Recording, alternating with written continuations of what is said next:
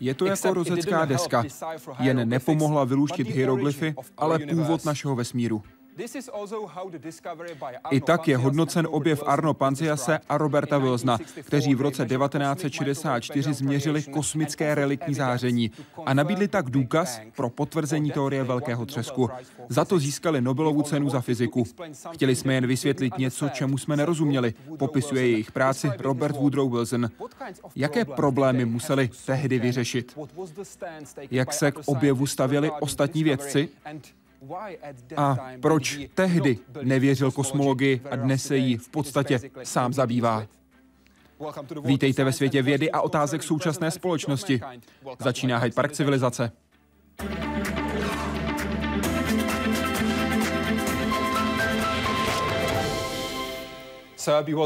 Vítejte v Hyde Parku civilizace. Děkuji, že jste přijal naše pozvání. Děkuji za pozvání. Jsem rád, že tu můžu být. A vítejte v České republice. Byl jste tu už někdy dřív? Ano, jednou jsem tady byl na takové kratší cestě, ale to bylo jako turista. Dnes tu ale nejste jako turista. To máte pravdu. Proč jste přijel? Já jsem tady s Honeywell programem pro vědu a techniku. Oni mě pozvali, abych přijel, setkal se tady s místními studenty a tu příležitost jsem ocenil, že si budu moct promluvit se studenty a třeba inspirovat, aby měli větší zájem o vědu a techniku. Co jim budete chtít hlavně předat? Asi jim hlavně budu chtít říct, nebo možná popsat, co jsme udělali, jak se to všechno stalo, z jedné perspektivy, jak věda také může vypadat. Pojďme se podívat, pojďme se podívat na život Roberta Woodrow Wilsona.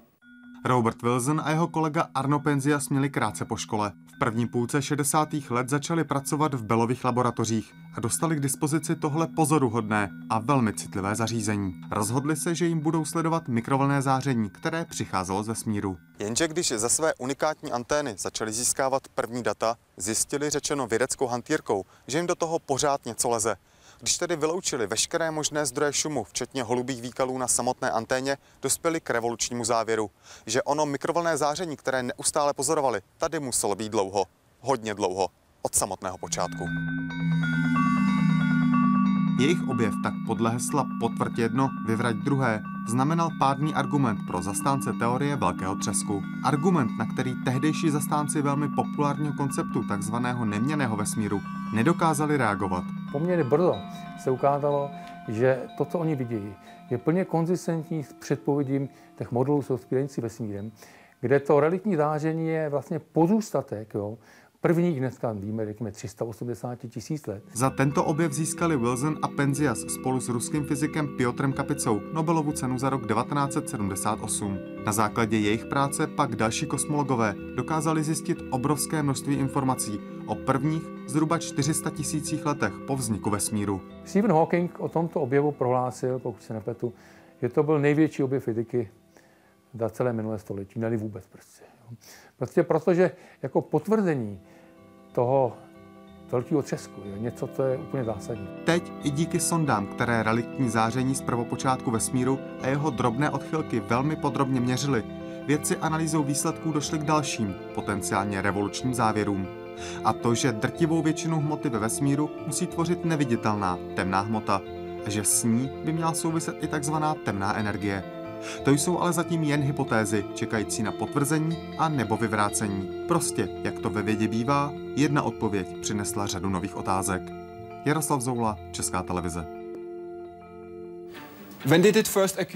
Kdy vás poprvé napadlo, že šum, který jste detekovali na té dnes již slavné anténě v bylových laboratořích, může být reliktním zářením?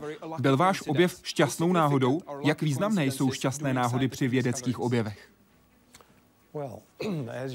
Jak jste vlastně řekl, my jsme, my jsme si mysleli, že máme nějaký problém, že naše přístroje neukazují ty výsledky, které jsme očekávali. A strávili jsme asi devět měsíců tím, že jsme zkusili přijít na to, v čem ten problém je. A bylo to vlastně až shodou okolností, že jsme se začali bavit s, eh, s lidmi na katedře fyziky na Princetonu, což je jenom asi hodina cesty autem. A ti zrovna pracovali na teorii velkého třesku. A byl to jejich nápad, že to, co vidíme, možná pochází z velkého třesku a že to není nějaký místní problém. A co přesně je kosmické reliktní záření? Je to záření, které zůstalo po velkém třesku. Když si představíte velký třesk jako moment, kdy celý vesmír byl velmi stlačený, koncentrovaný a velmi horký, jak se rozpíná, tak se ochlazuje, jako mnoho jiných věcí. A to rozpínání už došlo tak daleko, že to, co dříve bylo extrémně horké, je teď naopak extrémně studené. Jenom asi 3 stupně, přesně 2,7 nad absolutní nulou. Nicméně to ještě pořád není nula. A v pásmu mikrovln to znamená, že vám zůstává nějaké měřitelné záření. A to jsme našli. Pojďme na web pro další otázku, kterou poslal Jeffy Jeff a ten se ptá, jak to, že váš objev byl tak rychle přijat? U jiných teorií a měření se často čeká desetiletí. Tady to bylo spíš jen pár týdnů nebo měsíců. Čím to? Já myslím, že teorie neměného vesmíru se v té době už stejně rozpadala. Ono se objevilo několik eh, experimentálních důkazů, které ji odporovaly.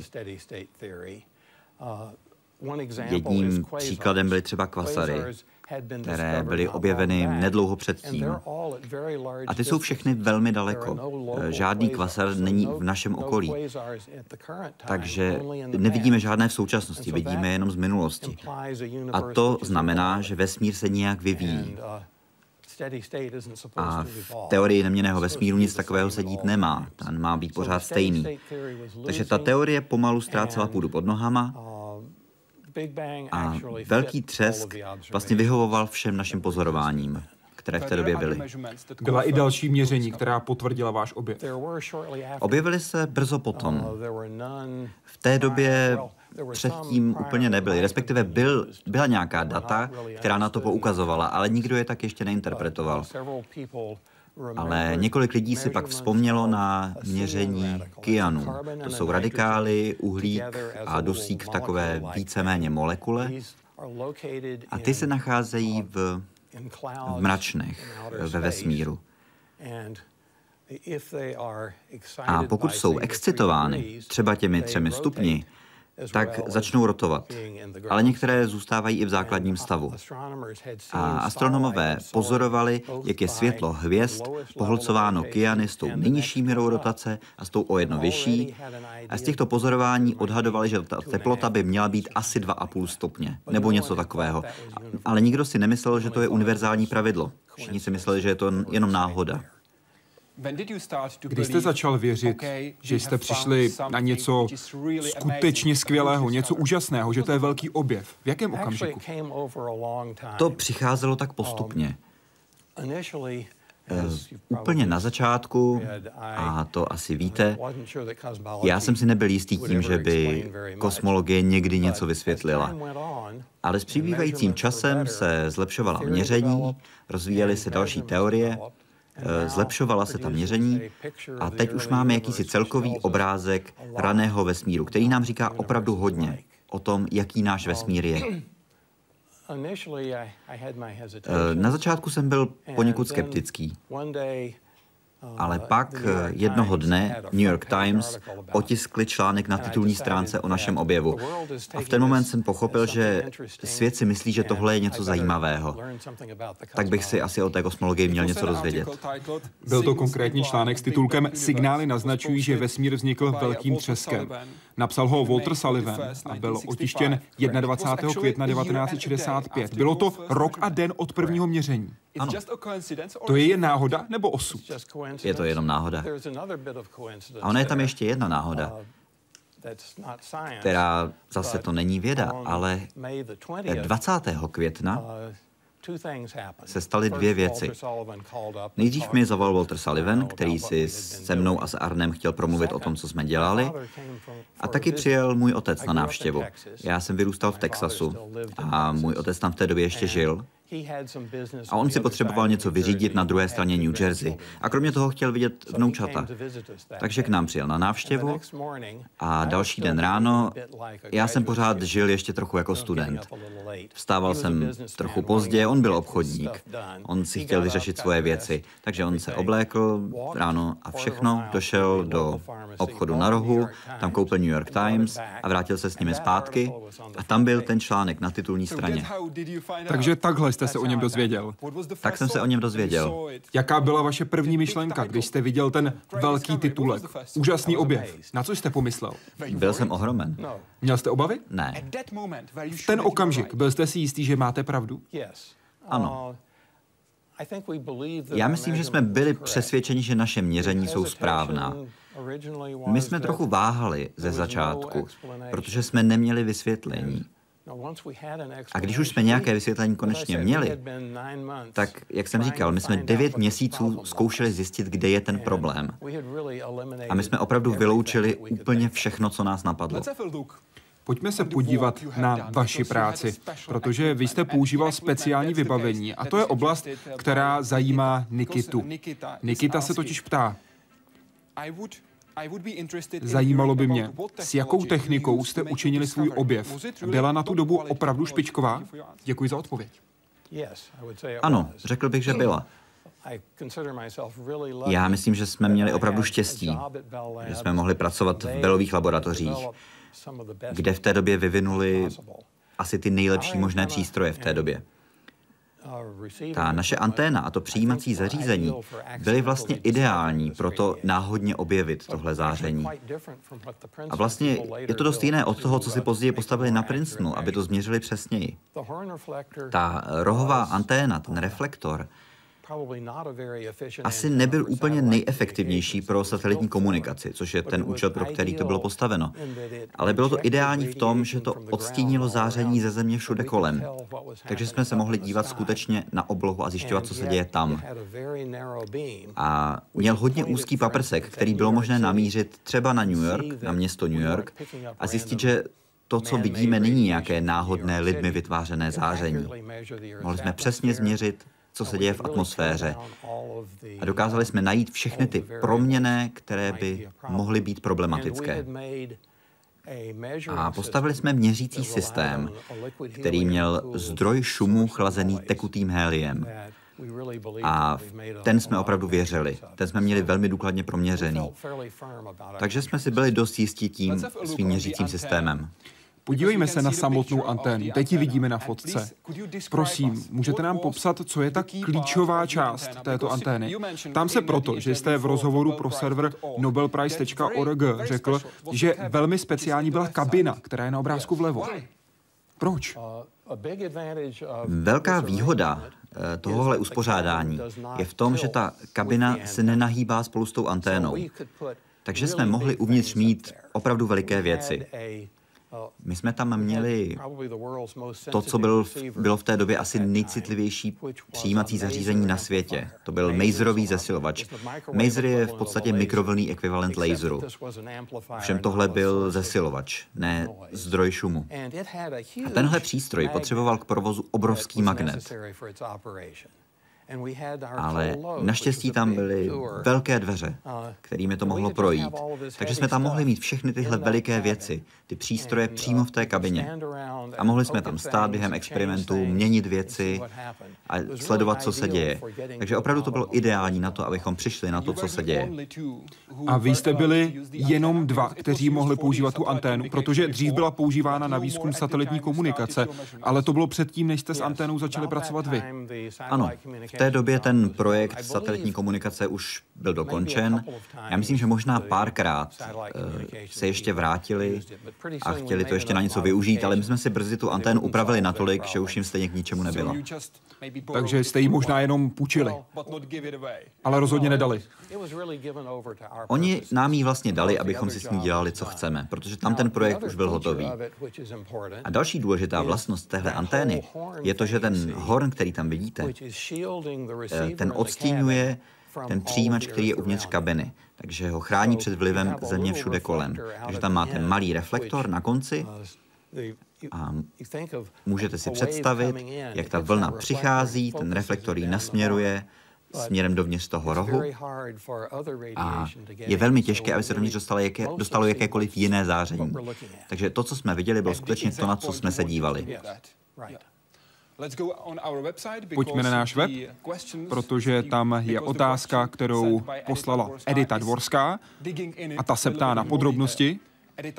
Konkrétně se ptá, jsem si jistá, že jste při samotném měření museli vyřešit spoustu problémů. Jaké to byly? Co vám dělalo největší starosti? Největší starosti nám asi dělal nadměrný šum v anténě, protože to bylo něco, co se nedalo změřit přímo. My jsme měli proměřený každý komponent našeho přijímacího systému několika různými způsoby. A to jsme měřili skutečně velmi přesně. Ale ta anténa samotná, na tu jsme se museli spolehnout. Byla prováděna nějaká měření podobné antény, menší, podobné, a ta naznačovala, že všechno by mělo být v pořádku, ale tohle byla ta jedna věc, která se nám vždycky vracela. Ale byly tam i další faktory. A jeden z nich byl třeba holubý trus. My jsme si nemysleli, že by byl důležitý pro náš experiment, ale bylo to něco, co nebylo teoreticky podchycené. A tak jsme se toho museli zbavit. Jak jste se toho zbavili? No, vylezli jsme tam s kartáčem a prostě jsme to umili. A museli jsme vyhodit i ty holuby. Řekl jste, bylo to příjemné místo pro pár holubů. Pojmenovali jste je? Ne, nepojmenovali jsme je. Nenáviděli jste je? Neřekl bych, že jsme je nenáviděli. Nám jich bylo vlastně trochu líto. To, co jsme nakonec udělali, je, že jsme eh, si koupili humánní past, takovou tu, která vám chytí zvíře živé, a tu jsme dali k tomu přijímači.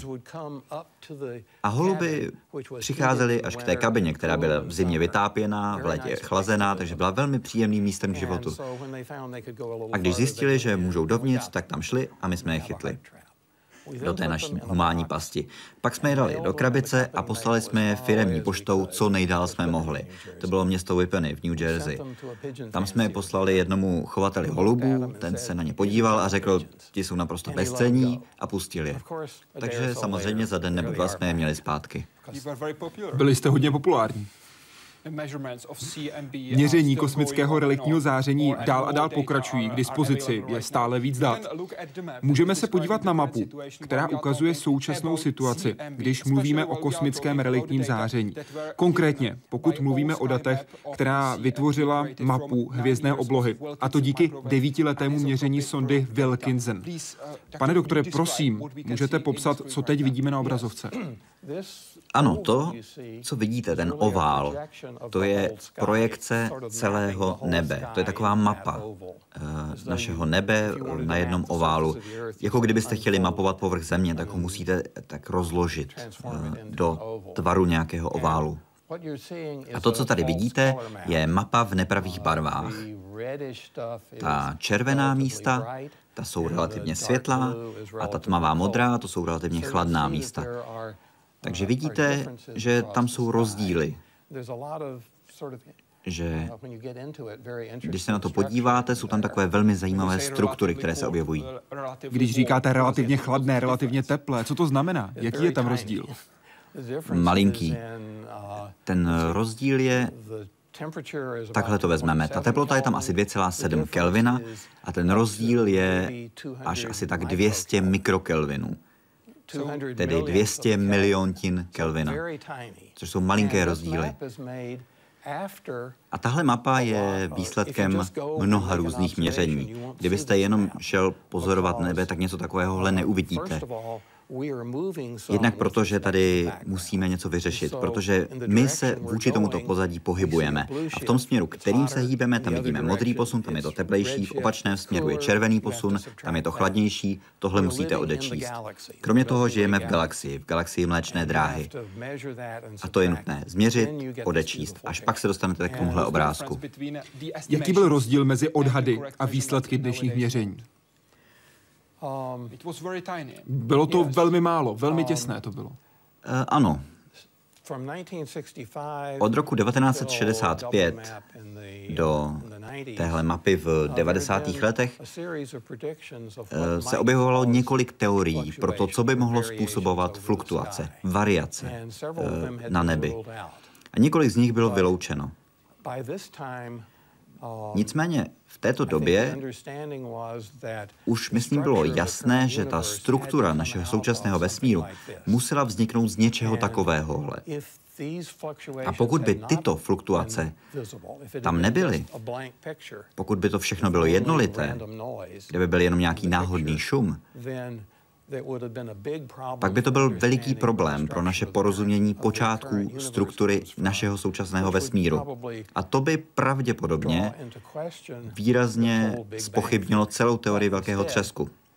Ale to, co se stalo místo toho, je, že byla téměř dokonale potvrzena. O předpověď se postaral George Gamow. Ano.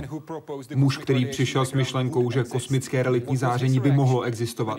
Jak zareagoval, když jste potvrdili jeho teorii? Jeho reakce byla něco takového jako... Uh, já jsem ztratil deseticent, vy jste našli deseticent, je to ten samý, ale měl z toho velkou radost. Díky tomuto objevu jste získal Nobelovu cenu a Jerry Durkett se zajímá, jak jste se dozvěděl, že jste byl oceněn Nobelovou cenou. Co byla vaše první myšlenka? Čekal jste to? Neřekl bych, že bych to čekal. Což je asi dobře, protože já jsem vlastně neměl nejmenší důvod eh, nad něčím takovým přemýšlet. Ono je asi lepší nad takovými věcmi nepřemýšlet. Ono se předtím stalo několik věcí, a jedna z nich byla to, že ten večer předtím, než to bylo oznámeno, tak jeden Švýcar, který pro mě v té době pracoval, mi neodezdal svou čtvrtletní zprávu. A já jsem ho požádal, jestli by mi mohl přinést další den. A on řekl, já ji tady zítra mít budu, ale vy už o to nebudete mít zájem. A on v té době pracoval s profesorem Rydbeckem ve Švédsku. To byl v té době hlavní švédský radioastronom. A já jsem z něj nikdy nedostal, jak to vlastně věděl. Ale věděl to dřív než ostatní. A další den ráno já jsem ještě pořád ležel v posteli, asi jsem spal, když zazvonil telefon. A to bylo asi v sedm ráno, něco po sedmé. A byl to jeden přítel a ten řekl, je to pravda, co říkají v televizi? A já říkám, a co říkají v televizi? A on mi řekl, že si získal Nobelovu cenu. Tak říkám, no tak asi ano. Vy jste mu nevěřil. Mysleli jste si, že by to mohl být vtip. Ne, to ne. Já jsem mu věřil. On Paul je upřímný člověk. Někdy tedy vtipkuje, ale je to upřímný člověk a věřil jsem mu. A vaše první myšlenka byla, co mám teď udělat? Jsem laureát Nobelovy ceny. Bože můj, já, budu, já tam budu muset přednášet. A co vlastně budeme dělat dneska? A pak začal zvonit telefon, tak jsme ho odpojili a šel jsem se vysprchovat, abych se trochu připravil. Ale nakonec všechno proběhlo dobře. Ano. I ta přednáška, díval jsem se na ní, byla dobrá. Ano, děkuji. Považujete teorii velkého třesku za definitivně potvrzenou a dokázanou, nebo ještě váháte? Já myslím, že pokud začneme s, tou, s tím zlomkem vteřiny a pak pokračujeme až do dneška, tak všechny, všechna aktuální pozorování krásně odpovídají teorii velkého třesku. Jak jsme se do tohoto stavu dostali, to závisí na inflaci, kterou je nutné nastavit velmi přesně, abychom se dostali k tomuhle výsledku. A asi 94% hmoty a energie ve vesmíru jsou věci, kterým vůbec nerozumíme.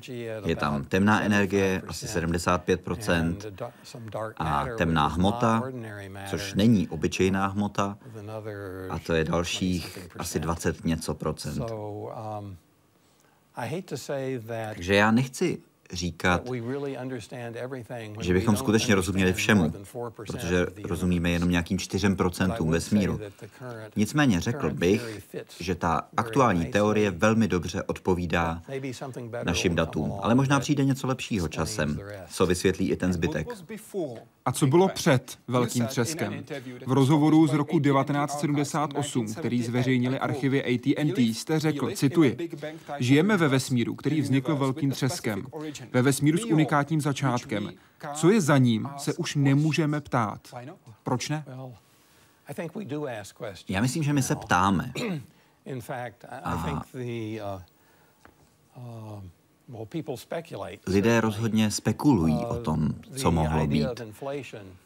Celá ta myšlenka inflace a velkého třesku teď vypadá velmi dobře. Ale samozřejmě je nutné to na začátku nastavit velmi specifickým způsobem. A inflace je schopná tohle vysvětlit. A byly takhle předpovězeny některé věci, které se pak potvrdily, že skutečně existují, a některé, které existovat mohou. Takže tohle vypadá dobře.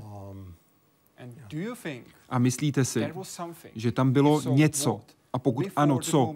Před velkým třeskem, před tím okamžikem, před 13,7 miliardami let. Co bylo předtím?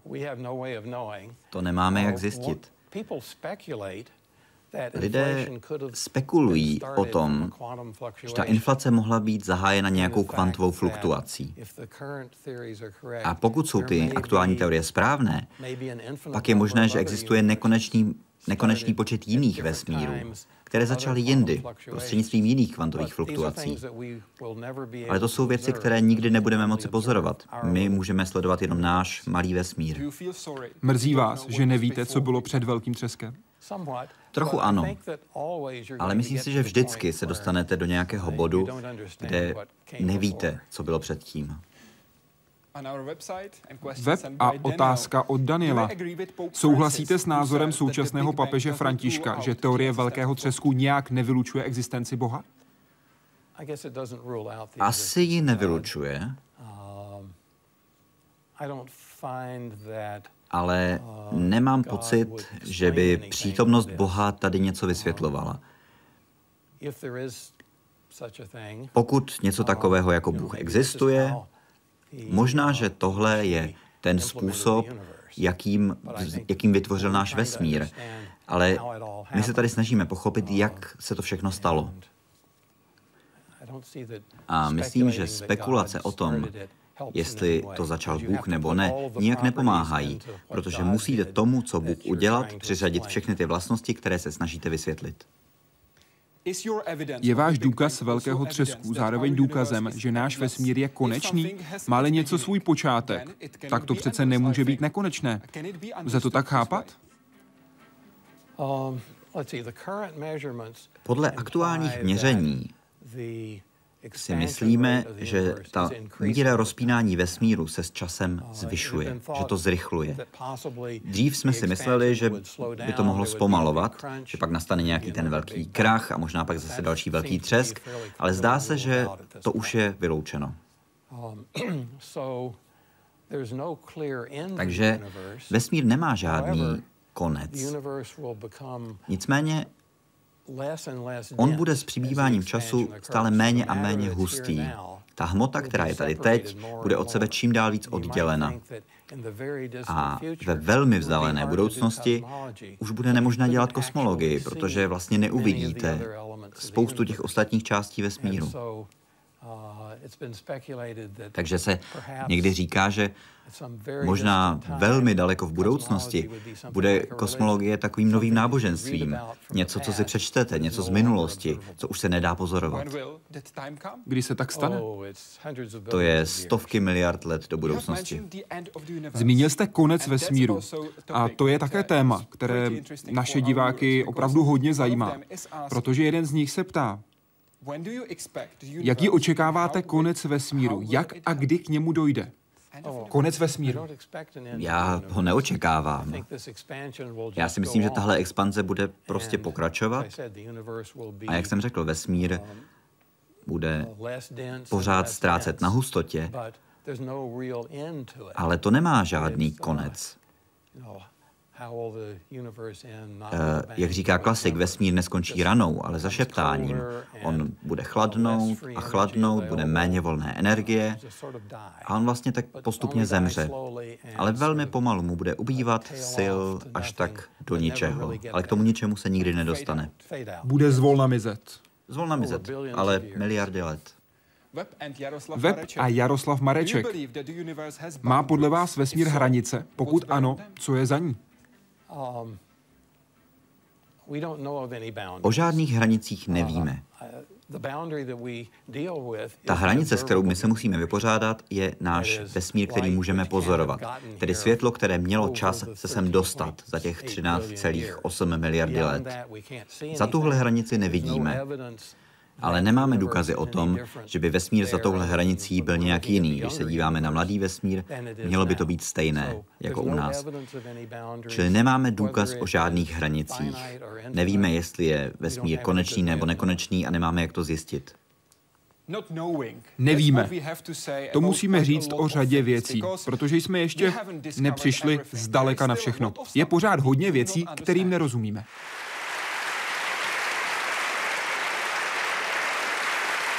Moment, na který částicová fyzika čekala půl století. Půl století po jeho předpovězení se z Evropské organizace pro jaderný výzkum ozvalo Dámy a pánové, máme ho.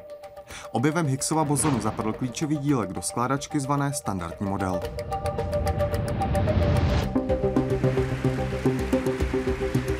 Jenže tahle skládačka popisuje jenom částice tvořící zhruba 4% hmotnosti viditelného vesmíru. Co tedy s tou zbývající, drtivou většinou? Jakým směrem se fyzici vydají teď? Jedním z nich je právě hledání eh, takzvané supersymetrie. To je určitá hypotéza, která říká, že ke každé částici, tak jak eh, my ji známe ve standardním modelu, by měla existovat eh, její partnerská částice, která by měla mít prakticky všechny vlastnosti podobné, kromě takzvaného spinu. Supersymetrická teorie dává určité vysvětlení pro takzvanou temnou hmotu ve vesmíru. Podle ní by mělo jít o běžné, velmi stabilní a neobvykle těžké částice. My je hledáme, nebo experimenty už 30 let hledají. Zatím nebyly naledeny, ale to neznamená, že neexistují. Ten program CERNu, který příští roce bude znovu vpuštěný urychlovače LHC, jeden z hlavních úkolů je taky hledání těchto supersymetrických partnerů. Další vlastnosti, které možné temné hmotě supersymetrický model dává, vědcům zužuje prostor kde a jak ji hledat. Už teď ale hlásí přímé pozorování jejího efektu. Když sledovali kolizi dvou galaxií a porovnávali rozložení celkové hmoty a té viditelné. Ukázalo se, že vlastně těžiště toho systému je, je úplně jinde, takže to je další samozřejmě nepřímý, eh, nepřímý důkaz existence něčeho dalšího, prostě nějaké komponenty, nějaké hmoty, která, která nesvítí, ale má velmi výrazné právě gravitující účinky. Supersymetrie ale zdaleka není jediný směr výzkumu, který by v budoucnu mohl doplnit nebo rozšířit standardní model. Od CERNu se očekávají možné přelomové výsledky i v dalších oblastech. Žijeme v třírodměrném prostoru a nic jiného než třírodměry nemůžeme vnímat. Ale to neznamená, že ty fyzikální zákony nežijou v úvodovkách ve víci dimenzích. Čili hledají se projevy existence extra dimenzí. Právě v CERNu teď po rozsáhlé opravě a úpravě velkého hadronového urychlovače začali s postupným chlazením jeho částí. A na začátku příštího roku začnou s novými experimenty. And also, in parallel, we have a study of a future circular collider that will be even larger and so more powerful. And we are thinking of an accelerator of 80 or 100 kilometer circumference. Sebevětší a výkonnější urychlovač je ale stále jenom nástroj. A lidé, kteří ho obsluhují, zatím stále můžou jen hádat, co objeví. V jednom si ale můžou být téměř jistí. Další objevy na poli částicové fyziky nejspíš neuniknou pozornosti Nobelovy komise. Jaroslav Zoula, Česká televize.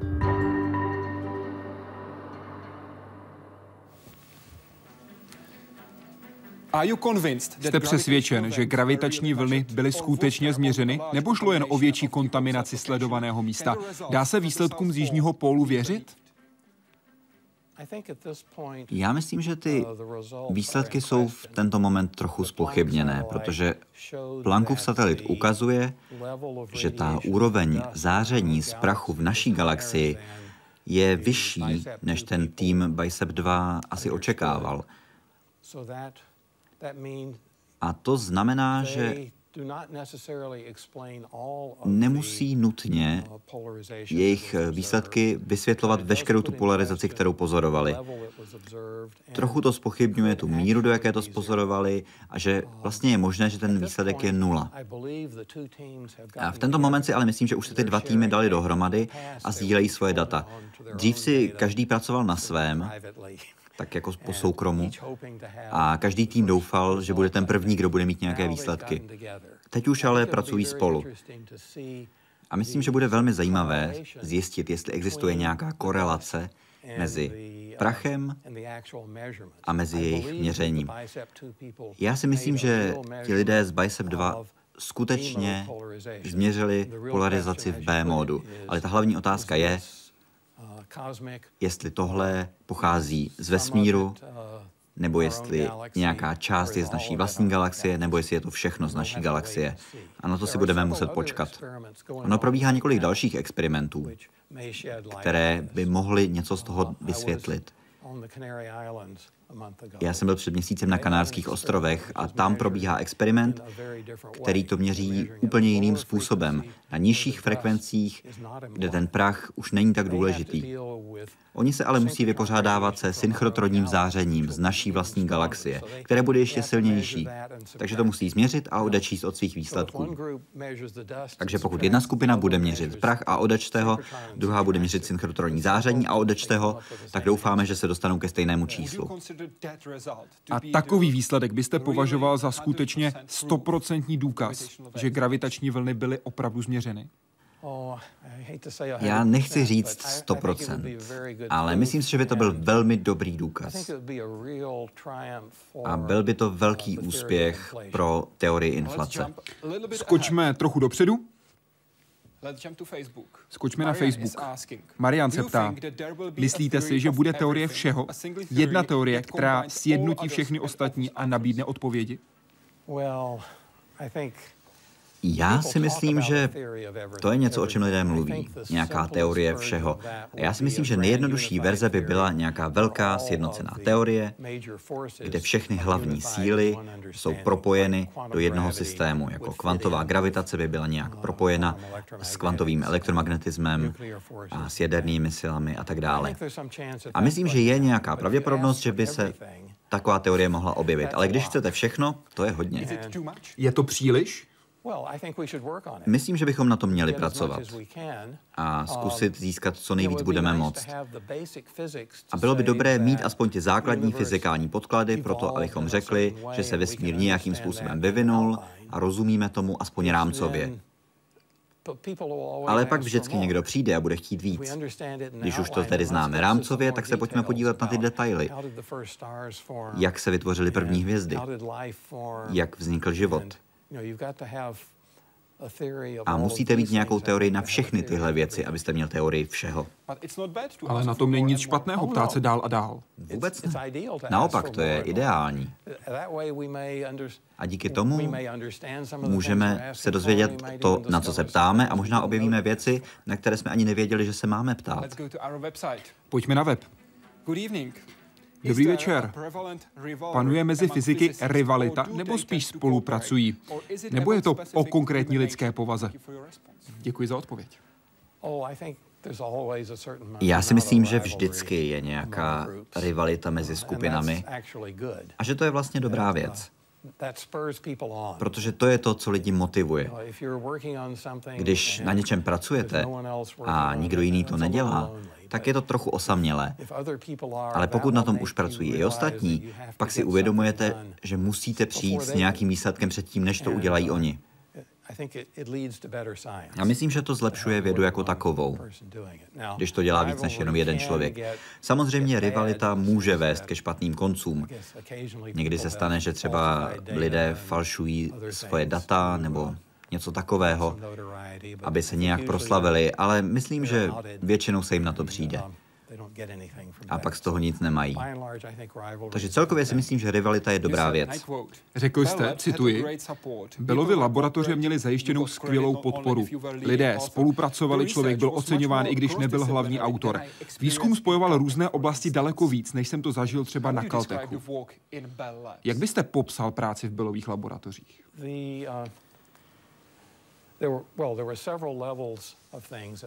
Tam byla bylo několik úrovní věcí, které byly zajímavé. Bylo tam skutečně fyzikální oddělení na Mary Hill, tam já jsem nepracoval. A tam lidé dělali to, co se normálně dělá na univerzitách. Rozpracovávali teorie, zkoušeli pochopit podstatu pevných látek um, a od toho se dostávali až k lidem, kteří stavěli nové přístroje. Já jsem byl na místě, kde se pracovalo na komunikaci na dlouhé vzdálenosti. Proto pro nás byly důležité ty satelity. Nicméně, myslím, že tam to bylo vnímáno tak, že když objevíte něco nového, pak byste to měli dotáhnout do konce. Když máte nějaký nový způsob, jak postavit nějaký nový přístroj, pak byste měli zkusit zjistit, jaká jsou jeho omezení, jaký je nejlepší způsob, jak tohle dělat. A tahle představa, že musíte jít k samotným základům, ta tam byla velmi důležitá v tom, jak Bellovy laboratoře fungovaly. Bellovy laboratoře se vyvinuly ve 20. 30. letech, kdy ještě nebylo hodně společností, které by pracovaly na komunikačním zařízení. I telefony byly poměrně nová věc.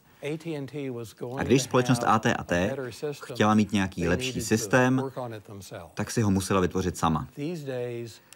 Dneska máte řadu společností, které se vám všechny snaží prodat nové komunikační technologie, takže není potřeba, aby si společnost jako AT&T držela vlastní výzkumnou organizaci. A myslím si, že to je ztráta pro Spojené státy i pro celý svět, že už nemáme takovou organizaci, která by dělala, dělala základní výzkum, aplikovaný výzkum i vývoj. Protože takhle se to dělo v Belových laboratořích. Začalo se u základního výzkumu přes aplikovaný výzkum až po použití v praxi. To byl právě váš případ, ne? Protože vy jste byl přijat kvůli třem důvodům. Jaké důvody to byly? Tím hlavním důvodem asi bylo to, že jsme mohli být užiteční pro satelitní komunikaci. Že bychom pochopili, jak signály cestují atmosférou, jak se pracuje s velkými anténami a celkově jsme jim mohli být užiteční. Nicméně ve stejné skupině Mnohem dřív Karl Jensky na začátku 30. let svým způsobem objevil radioastronomii. On sledoval šum na komunikačních okruzích na transatlantickém rozhlase. A on objevil šum, který přicházel ze středu galaxie Mléčné dráhy. A zjistil, že přichází každý den zhruba ve stejnou dobu. Ale to bylo v době hospodářské krize, kdy byl život složitý a nikdo neměl pocit, že by práce na komunikacích byla zas tak důležitá. Takže se to nedotáhlo moc do konce. A myslím, že v Belových laboratořích jsme měli takový pocit, že bychom chtěli pro radioastronomii něco udělat, když tam víceméně vznikla a pak jsme na ní zapomněli. Další věc je to, že ti, kdo postavili ten náš rohový reflektor a ten mazer a dali to dohromady, měli pocit, že by to mělo sloužit k něčemu víc, než jenom k tomu experimentu se satelity. Oni byli na tu anténu velmi hrdí a chtěli, aby se využila ještě na něco, co by pomohlo vědě. Tedy nejen Telstar, to bylo dříve. To bylo, ano, to bylo dříve. Facebook a Analytik. Částicový fyzik toho dnes bez dat s urychlovačem mnoho nezvládne. Co astrofyzik?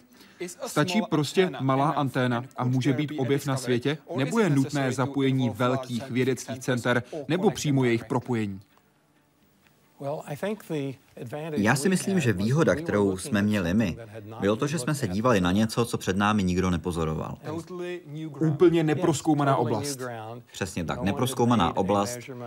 Nikdo neměřil celkové záření v tom hlavním mikrovlnném pásmu. Takže tam na nás něco čekalo.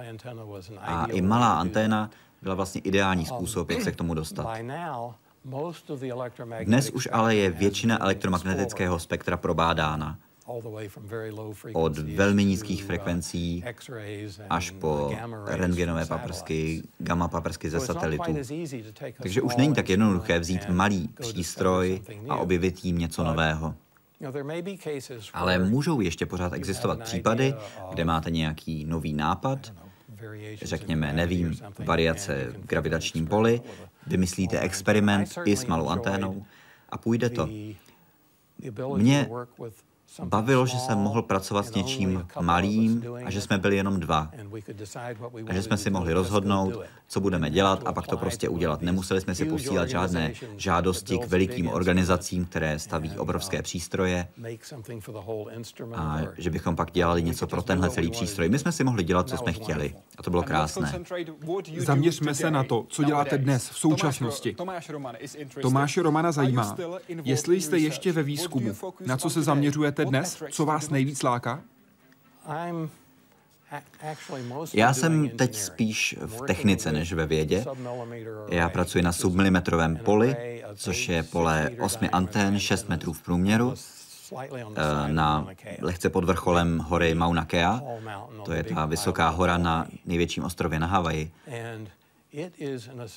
A to je svým způsobem něco, co navazuje na to, co jsme dělali v roce 1970, kdy jsme objevili oxid uhelnatý, který přicházel z mezihvězdných mračen. Ten význam tohoto objevu byl v tom, že ten oxid uhelnatý tam funguje trochu jako barva v biologických experimentech. Když chcete vidět nějakou buňku, dáte do roztoku barvu, která vám tu buňku obarví. A tahle mračna se stávají převážně z plyného vodíku a z ní se tvoří nové hvězdy. A ten uh, uhlík a kyslík, které tam jsou, ty tvoří jednoduché molekuly. A vodík je pro nás v zásadě neviditelný, takže ten oxid uhelnatý nám umožňuje sledovat ta mračna a studovat, jak se v nich tvoří hvězdy. Studovat oblast, kde se rodí hvězdy. Ano, hvězdy a možná i planetární systémy. Na co jste zatím přišel? Většina nových hvězd má kolem sebe takový prstenec prachu. A je pravděpodobné, že to je zdroj planetárních systémů. Dobře to odpovídá tomu, co máme vypozorované, tedy že velké procento hvězd má kolem sebe nějaké planety. Kolik z nich? Jaký je ten poměr? Ta přesná čísla vám neřeknu. Nevadí, jsou to 2-3% nebo spíš 40-60? Asi 50, 50%. Spíš 50. Jste rád ve výzkumu? Ano. Považujete se za vědce nebo konstruktéra? Od každého něco. Která část téhle kombinaci převažuje? Ta kombinace je asi to, co převažuje. Já myslím, že největších úspěchů jsem dosáhl v době, kdy jsem aplikoval konstruktérské postupy ve vědě postavil nový přístroj, hledal něco, co ještě nikdo nenašel a pak to aplikoval ve vědě. A začal se s rády. Ano. Jaký je váš příběh? Protože většina astrofyziků začínala jako amatérští astronomové, které zajímala obloha. Ale u vás to bylo úplně jinak. Vy jste začal s rády a televizem. Jak to? Víte, to se musíme asi vrátit k mému otci, který mimo jiné nosil domů matematické hlavolamy a hádanky, aby vzbudil můj zájem. Ale on byl sice chemik, který pracoval v ropném průmyslu v Houstonu, ale kromě toho ho zajímala elektronika. A pamatuju si, že během druhé světové války, kdy se nedali sehnat elektronky, tak se nám rozbila elektronka v našem hlavním rádiu. A on přišel na způsob, jak vzít jiný typ elektronky a napájet ho tam, aby to zase fungovalo. A on byl velmi šikovný v tom, že dokázal v domě spravit v podstatě cokoliv. A od něj jsem se naučil, že je možné vlastně cokoliv. Rozebrat, pokud to uděláte dost opatrně, najít, kde je problém, a zase to složit, aby to fungovalo. A stejné to bylo i s těmi rádii. Já jsem od něj pochytil ten zájem a pamatuju si, že na střední škole se mi dostal do ruky takový časopis, nepříliš kvalitní časopis pro ty, kdo opravovali rádia. A myslím si, že ten mě naučil hodně o tom, jak diagnostikovat problém, jak ho opravit, jenom tím, že jsem si četl ten časopis. A postupem času jsem začal opravovat rádia v celém domě, pak jsem začal opravovat rádia i pro ostatní lidi. Pak přišla televize, tak jsem přešel na televize. Vaše rodiče jste popsali jako lidi s přístupem udělám si to sám. Řekl byste, že jste taky takový? Já si to prostě udělám sám? Ano. Jste tady stejný jako vaši rodiče? Jsem hodně po nich, ano. Je to praktické? Myslím, že ano. Já vlastně nechci přestat s tímhle opravováním věcí, protože se bojím, že už bych pak toho nechal úplně. Um, A mě to baví řešit problémy. Uh, ale vždycky jste pak ztratil zájem, jakmile jste ten problém vyřešil. Ano. To ale není dobrý styl pro fyziku. No. Ne, to není. Ale Když jsem dělal pozorování s vědeckými přístroji, opravil jsem v nich spoustu věcí. A opravoval jsem i teleskopy ostatních. Zaměřme se na teleskopy, na výzkum černých děr. Co se podle vás nachází v centru černých děr a jak vznikly supermasivní černé díry v centrech galaxií? Já nevím, co je v černých dírách. To byste si asi měli pozvat Stephena Hawkinga. Zkoušeli jsme to, ale získat ho na rozhovor je poněkud složitější. To chápu.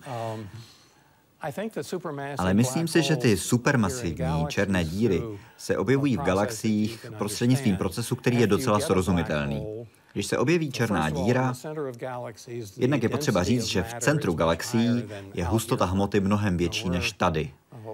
My jsme úplně na kraji té galaxie, ale ve středu je ta hustota hmoty mnohem vyšší. Takže pokud se tam objeví černá díra, může do sebe nabrat mnohem víc hmoty, protože jí tam víc je. Takže je, myslím, docela srozumitelné, že jak to začne, čím dál víc hvězd je vtaženo do té černé díry a vznikne vám postupně až supermasivní černá díra. Ta, která je v naší galaxii, je jenom asi, má hmotu jenom asi milionu sluncí. Na supermasivní černou díru je docela malá. Jsou některé, které mají hmotu miliardy sluncí v jiných galaxiích. Co je podle vás v současnosti největší problém? Jak byste ho řešil? Problém lidstva. Ono by bylo asi jednoduché říct globální oteplování, ale asi by se to dalo zobecnit, že jako lidstvo využíváme naši zemi příliš mnoho a že tím ohrožujeme příští generace. A jedna z věcí, které potřebujeme, je dostatek čisté energie. A nejsem si jistý, že bych na tohle měl nějaké řešení. Je tady možnost thoriových reaktorů, které by měly být mnohem čistší a nebylo by možné materiál z nich využít v bombách. To bych chtěl vidět, kdyby se rozvinulo dál, protože si myslím, že to je technologie, která je realisticky dosažitelná a která by skutečně dodávala čistou energii. Myslím si, že skládat to z větru a slunce a vody a tak dále, to se bude dál vyvíjet, ale je v tom spousta práce. To, co opravdu potřebujeme, je taky způsob, jak energii ukládat. Myslíte si, že budoucnost lidstva je na Zemi nebo někde jinde ve vesmíru? V jakémkoliv období, nad kterým můžete nějak rozumně přemýšlet, je to určitě na Zemi. Řekněme, že bychom objevili nějakou novou planetu. Pořád bude několik světelných let daleko. Věříte, že ve vesmíru nejsme sami? Ano. Myslím si, že je velmi nepravděpodobné, že bychom byli jedinou formou života. Jsem přesvědčen, že existuje život i jinde. Protože když se vrátíme k těm molekulárním mračnům, v těchto věcech jsou i organické molekuly. A když se tak tvoří planety, víme, že život eh, na Zemi se vyvinul v podstatě hned, jak to bylo možné. Takže jsem přesvědčen, že život se vyvíjí i jinde. Je tu samozřejmě otázka, jestli je to inteligentní život. A pak je tady samozřejmě otázka, jak dlouho my ještě budeme existovat jako inteligentní druh. Jestli se vyhodíme navzájem do vzduchu, nebo jestli znečistíme zemi tak, že už se na ní nebude dát šít. Jak dlouho civilizace, jako je ta naše, vůbec můžou vydržet a jak blízko je ta nejbližší, je nějaká reálná šance, že bychom s nimi mohli jakkoliv komunikovat. To je spousta otázek, na které vám nemůžu dát odpověď. A jak si představujete mimozemský život? Bude nám podobný? Postavený na uhlíku? Myslím si, že ano, protože uhlík se na tohle zdá být velmi užitečný a je všude. Myslím si, že existují i jiné chemické systémy, na kterých by se to dalo postavit a život se objevuje i na velmi zvláštních místech, jako třeba v podmorských vřídlech, kde jsou teploty stovky stupňů. Takže život umí být velmi variabilní. Nicméně si myslím, že uhlík je asi ideální způsob pro život v tomhle vesmíru. Kde hledáte krásu? Kde hledám krásu? Všude, vlastně všude kolem mě. Je tam? Ano. Jenom když se ráno podívám z okna a teď eh, tam vidím barvy podzimu v tom lese, který máme za domem, je tady třeba výtvarné umění. Doufám, že tady si ještě zajdu na operu. Je tolik krásy, kterou si můžete užívat. Doufám, že si budete užívat i celou návštěvu České republiky. Moc děkuji, že jste přišel do Hyde Parku civilizace. A já děkuji, bavilo mě to.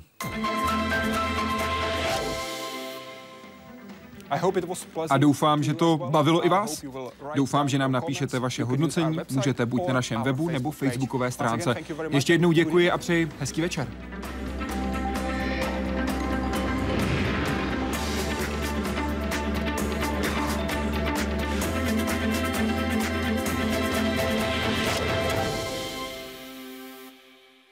Regulérní půl